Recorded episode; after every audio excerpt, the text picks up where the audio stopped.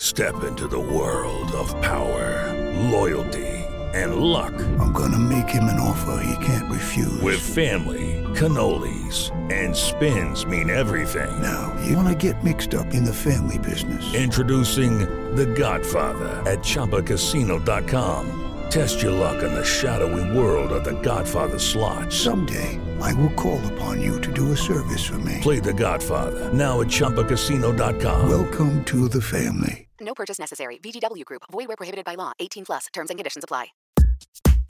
Hey, everybody, and welcome to the Billboard Pop Shop Podcast. I'm Keith Caulfield, Senior Director of Charts at Billboard. And I'm Katie Atkinson, Billboard's Deputy Editor Digital. Hello, Katie. Hey, Keith. How's it going? You know, pretty good. Just sitting our required 6 feet away from each other at the moment to record this podcast with the people. And truth be told, we're one of just a handful of people in the office today.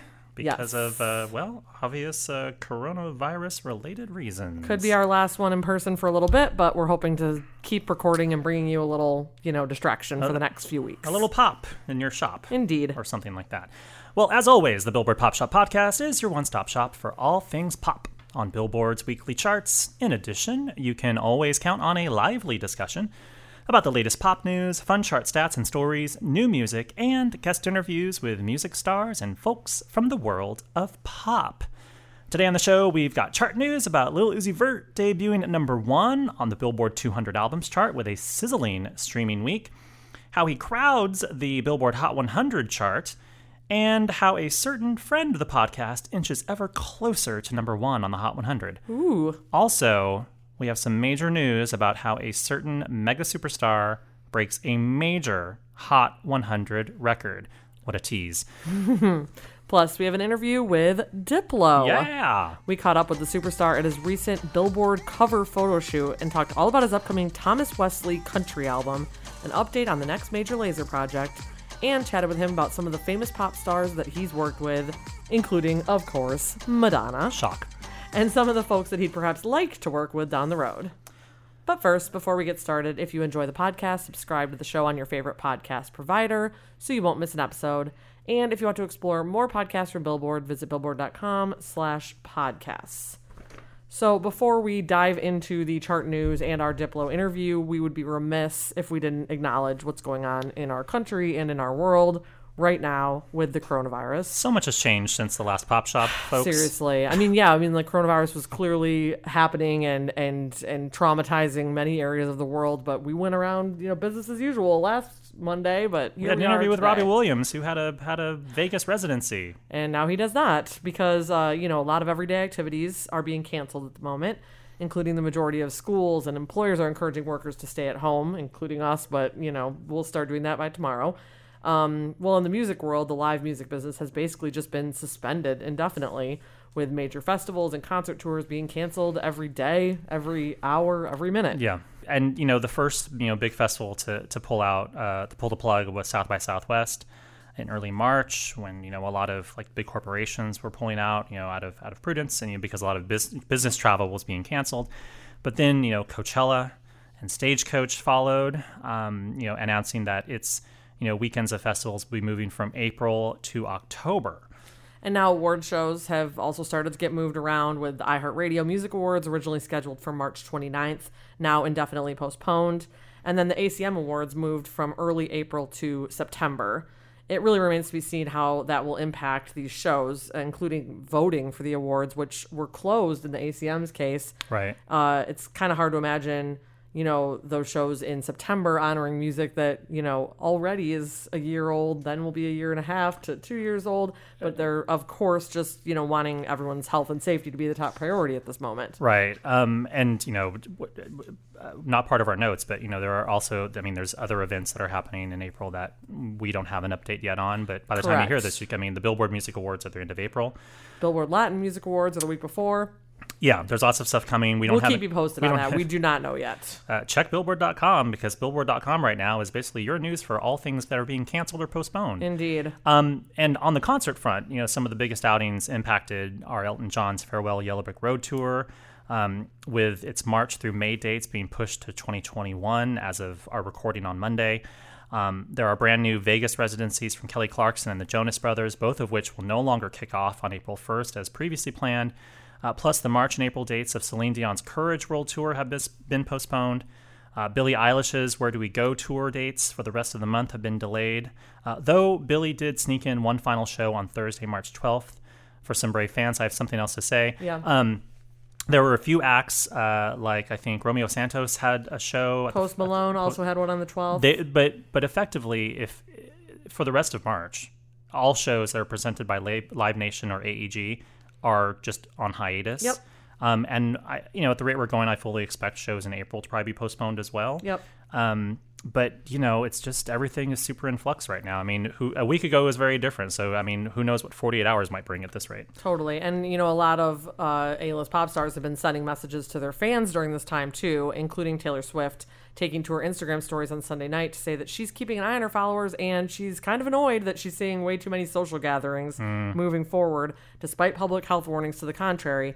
So her message reads in part, I love you guys so much and need to express my concern that things aren't being taken seriously enough right now. I'm seeing lots of get-togethers and hangs and parties still happening. This is the time to cancel plans, actually truly isolate as much as you can, and don't assume that because you don't feel sick that you aren't possibly passing something on to someone elderly or vulnerable to this.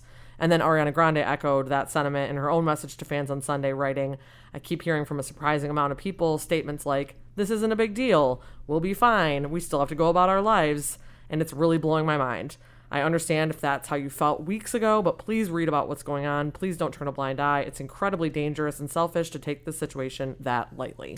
When we talk about Taylor and Ariana, it makes me think about how Taylor and Ariana, I think, might be clued into this a little bit more, not just because they're intelligent pop stars, but also because they have, family members who are either older or maybe have been ill recently. Or coworkers, as the next segment that Keith is about to talk about. Includes. Yeah. You're like, why didn't you read this further? Well, finally, Billboard has been keeping an eye on people in the industry personally impacted by the illness, including Taylor Swift's label boss, Lucian Grange. The CEO of Universal Music Group, which is the largest music company basically in the world, home to such record labels as Interscope Records, Republic Records, Def Jam, Capitol, the whole kit and caboodle. He was hospitalized recently after testing positive for the coronavirus over the weekend, and he is only 60 years old. Yeah. But I'm sure that freaked Taylor right out, like knowing that people were probably going about business as usual, as of late last week. Yeah. So. Okay, so while you monitor all the plentiful news about what's going on around the world and the country with COVID-19, you can also follow along with Billboard.com for news about the music and the live industry. And just to say before we move on to the fun stuff, we really appreciate you listening to us for a distraction today. I know some of my favorite TV shows and podcasts have been, a very welcome distraction at the moment. All right, so let's get to the distraction. Which is the chart. Let's distract you. Which is the distraction chat. Look over here. Okay, first up. On the Billboard 200 albums chart, Lil Uzi Vert's Eternal Atake debuts straight in at number 1, garnering the rapper his second number 1 album and landing the biggest streaming week for an album since 2018. He previously hit number 1 with his last album back in 2017 with Love Is Rage 2. Now, the new 18-song set starts with 288,000 equivalent album units earned in the U.S. in the week ending March 12th. According to Nielsen Music MRC data, the vast majority of those units were driven by streaming activity, as the album racked up 400 million on-demand streams for its songs in its first week. Now, that's the fourth largest streaming week ever for an album, and the largest since Lil Wayne's The Carter Five debuted with 433 million streams back in October of 2018. Next, over on the Billboard Hot 100 chart, Lil Uzi Vert takes over the chart as he has a full 20 songs on the list. Yes, indeed, 1/5 of the chart is Lil Uzi Vert. Wow. He's only the third act in history to have as many songs on the chart at the same time. And of those 20 tracks, 18 of them are from the new album, so the entire new album is on the Hot 100. A few artists have also done that in the past, so he joins a very elite crew of folks that have done that, but still it's a major achievement no matter how you slice it. Yep. Also, sticking with the Hot 100, Roddy Ricch's The Box is number 1 for a 10th week, 10 weeks at number 1. I would not have predicted this, Keith. No, me neither. Like, when it first came out, I'm like, really? Okay. And then 10 weeks later, here we are. Yep. No shade to The Box. It was clearly I couldn't tell that it was a hit. We were inside, living in a box, clearly. We knew nothing. We know nothing. Well, anyway, it's only the 39th song to spend at least 10 weeks at number one, and it's the first since Lil Nas X's Old Town Road, featuring Billy Ray Cyrus, spent a record 19 weeks at number one last year. Meanwhile, friend of the podcast, Dua Lipa, her Don't Start Now single hits yet another new peak, rising 3-2 on the Hot 100. I'm so excited for her and for the song. Will it hit number one? Will it break the box? Time will tell. So it's very exciting at the very, very top of the chart. And in some major Hot 100 news, Drake breaks the record for the most entries ever in the history of the Billboard Hot 100. Yeah. As he logs his 208th hit with Oprah's Bank Account with Lil Yachty and DaBaby. The track debuts at number 89, driven almost entirely by streaming activity. And Drake now jumps past the previous record holder for the most Hot 100 hits that was earned by... I'm wondering if the podcast listeners are trying to guess right now. They're thinking Michael Jackson. They're thinking the James Beatles. Brown. They're thinking Elvis Presley. Sure. But the answer is the Glee cast. And actually, the Glee cast probably covered all those artists I just said. Yeah. They tallied 207 entries on the list during the heyday of the heyday of Glee. And now it is time for our interview with Diplo. We talked with the superstar at his Billboard magazine cover photo shoot and got updates on his upcoming country album, the new Major Lazer project, and, of course, we asked him about working with Madonna, and Dua Lipa, and rumblings of him working with Lady Gaga. Would love that in the Stupid Love era. Mm. Some other divas come up in our conversation, including Enya and Barbra Streisand, of course. But we'll let you hear that in context. So take a listen to our chat with Diplo. Why you gotta be so heartless? I know you think it's heartless. You're tearing me apart, and girl, the hardest part is you're so high on attention. Welcome to the Billboard Pop Chart Podcast. How are you guys doing? Diplo, how are you? I'm good. I'm fantastic. Of course, you have a lot going on right now. There's at least 2 album projects that you have cooking. Yeah. Possibly 7. Yeah. Who knows? There's always more on the back burners, but on the front burners, because you want to keep those warm in the front of the stove, right, which are on high. The back ones, they're kind of sautéing, on the electric oven I got recently installed in my house. And but coming up really soon, not a concrete release date on the Major Lazer album, but in the next 2 months, it'll be done, finished, and released, because we have a bunch of summer plays. And then, the first 2 singles are coming out really soon. Oh. And, the first single was K. Color, which did really well for us. And you're like, and we're not going to put it on the album. Just tease it. No, it's going to be an album. Because it was a big record, and it represents, our brand a lot. The next Diplo single was Thomas Wesley, my side project, which is sort of this country fusion record. The first 2 singles were Cam, So Long, and... Morgan Wallen, Heartless, which now has the version with Julia Michaels, which went platinum, and it's still doing really well. It's climbing in the charts. It's top 20 on the Hot Country Songs chart. Yeah, which is awesome for us, which is cool to work in country, because I'm so used to working with hip-hop artists and dance music, which is quick up and down. But country records, if they're really well-written, they go for a year. They climb charts for a year, which is...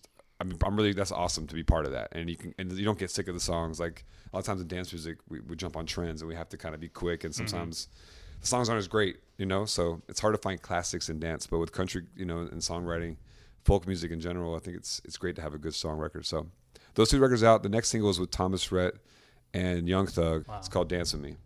And so all these songs are going to be on the country sort of EP. Yeah, the Thomas Wesley album, which comes out April 3rd. Amazing. So that's all those dates are concrete.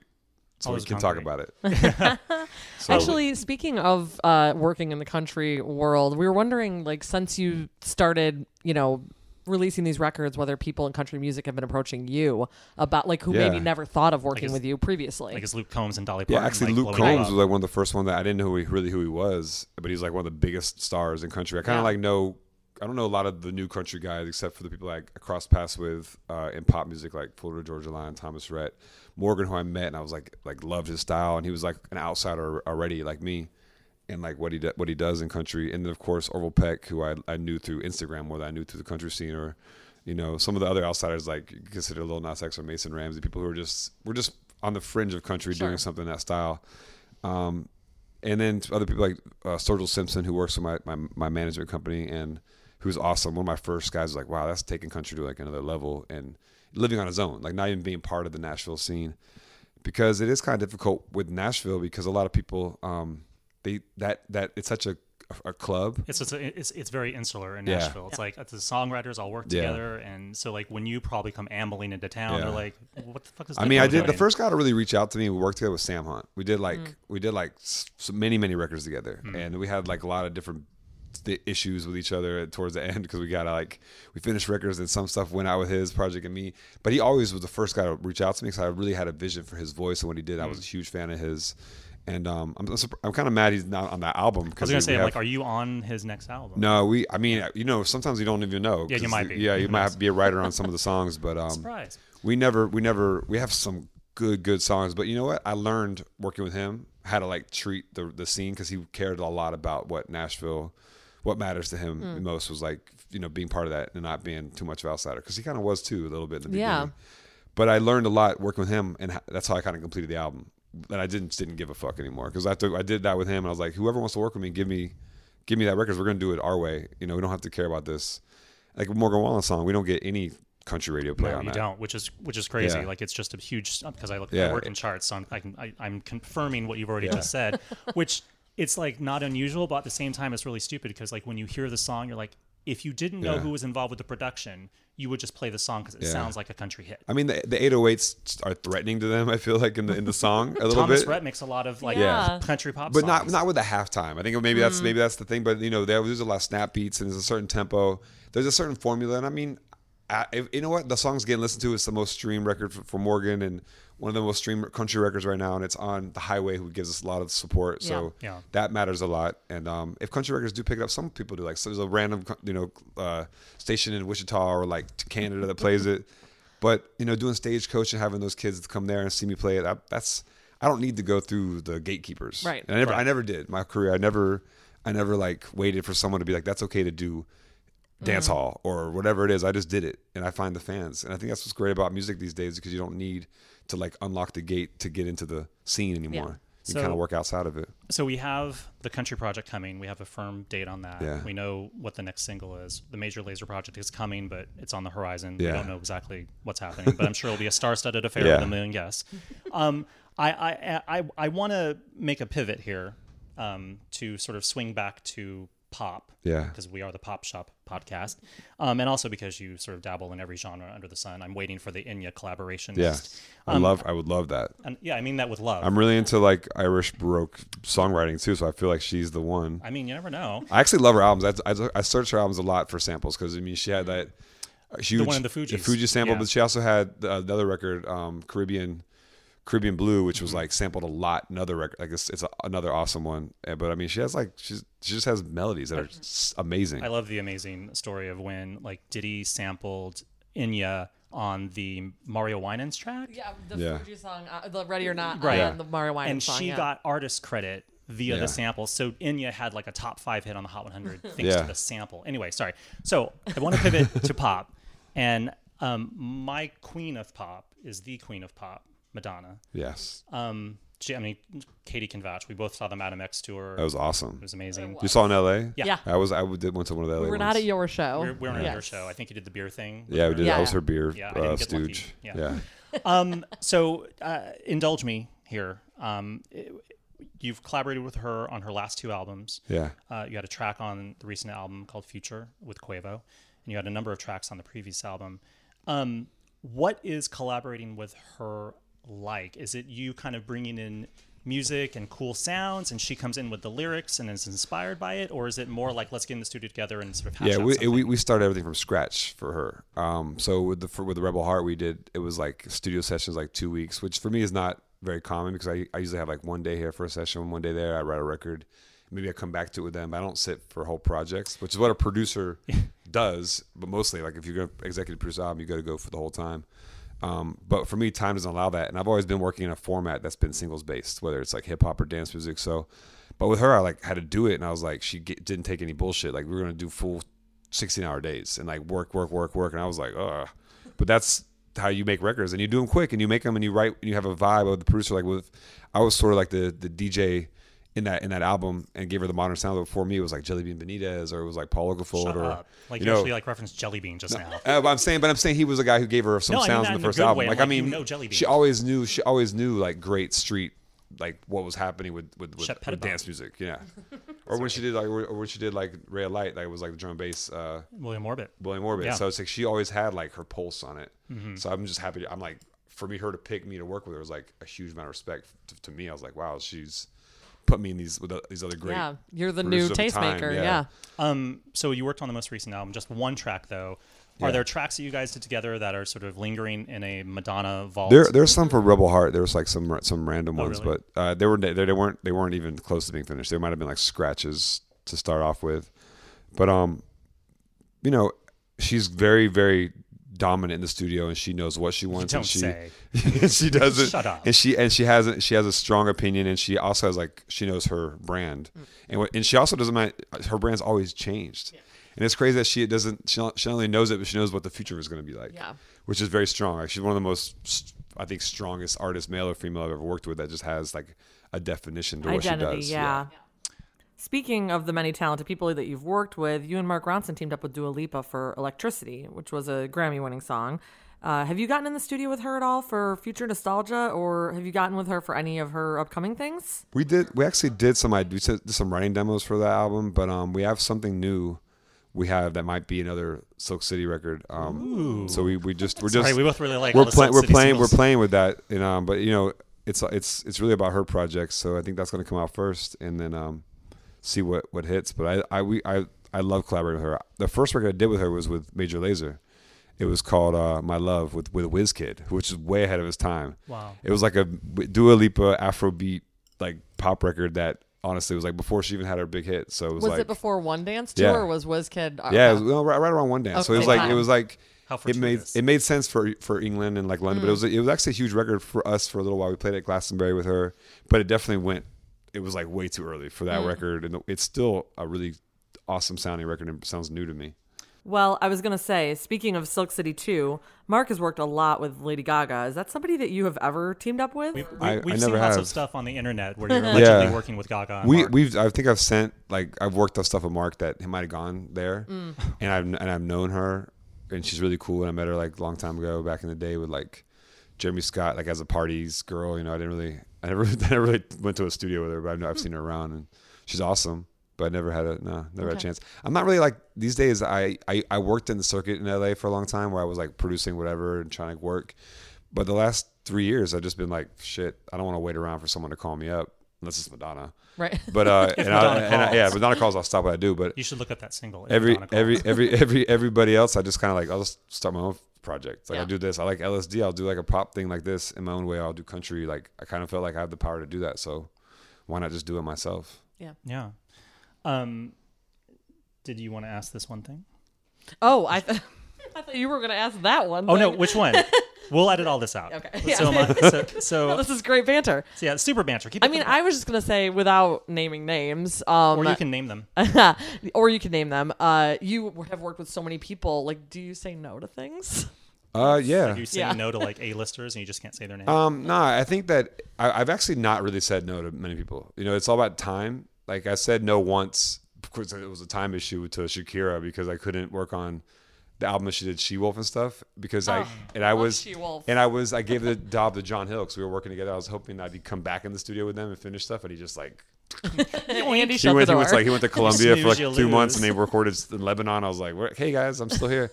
So that was probably like one of my, and I went to like 3 shows. I couldn't make her sessions. So that was like the one probably bummer I did. I'm looking forward to the Barbra Streisand collabo. I'm ready. She doesn't know she's not following me on Instagram. So that's a big, I checked. Oh, you follow her though? Of course. Yeah.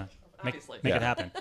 Among your many endeavors and side projects and everything, obviously you also did a Calvin Klein underwear ad last year, and we wanted to know whose is the best one, Calvin Harris, yours, or Shawn Mendes? I think I say Calvin Harris or Calvin Klein. Which one's the better Calvin? Who's the better Calvin? I didn't see Shawn Mendes' ad. How did you miss that one? It's on Twitter. Is it Calvin Harris? It's Calvin Klein. Oh, but no, it's part of the same campaign. Calvin Harris did. Yeah, his was Armani. Yes. So I know Calvin for a long time, and his body transformation was very strong for that Armani. You saw it before your very eyes. Yeah, I know him. I saw it. We were at the same gym, so I'm not even lying. And you already had a preview. I didn't see Shawn Mendes, and I loved mine, so I'm going to go ahead and say mine. Obviously. Yeah, that's the right answer. But I didn't see Shawn Mendes, but I love me, and I'm just going to have to still go and vote for myself. Now we're going to make it so people are just tweeting you pictures of Shawn Mendes in his underwear. I would love that. Sorry about that. Because I know him. I could actually text him and be like, hey, I missed your ad. Can you send me some snippets? Oh, you got to Google. Yeah. Thank you so much, sir. Thanks, guys. Yes, thank you. Thank you.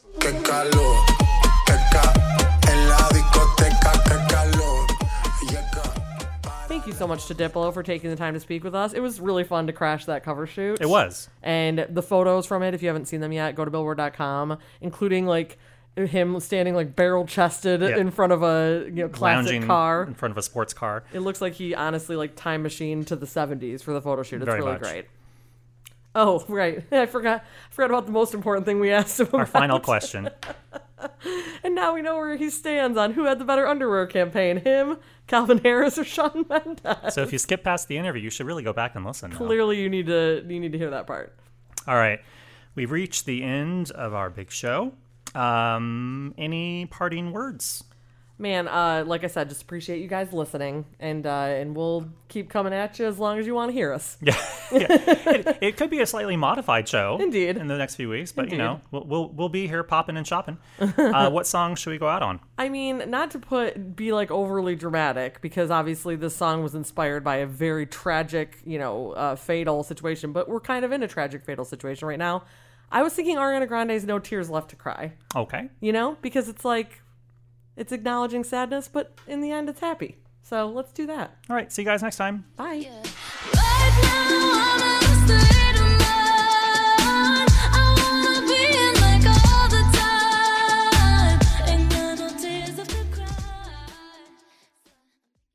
Judy was boring. Hello. Then Judy discovered Chumbacasino.com. It's my little escape. Now Judy's the life of the party. Oh, baby, mama's bringing home the bacon. Whoa, take it easy, Judy. The Chumba life is for everybody. So go to Chumbacasino.com and play over 100 casino-style games. Join today and play for free for your chance to redeem some serious prizes. Chumbacasino.com. No purchase necessary. Void where prohibited by law. 18+ terms and conditions apply. See website for details.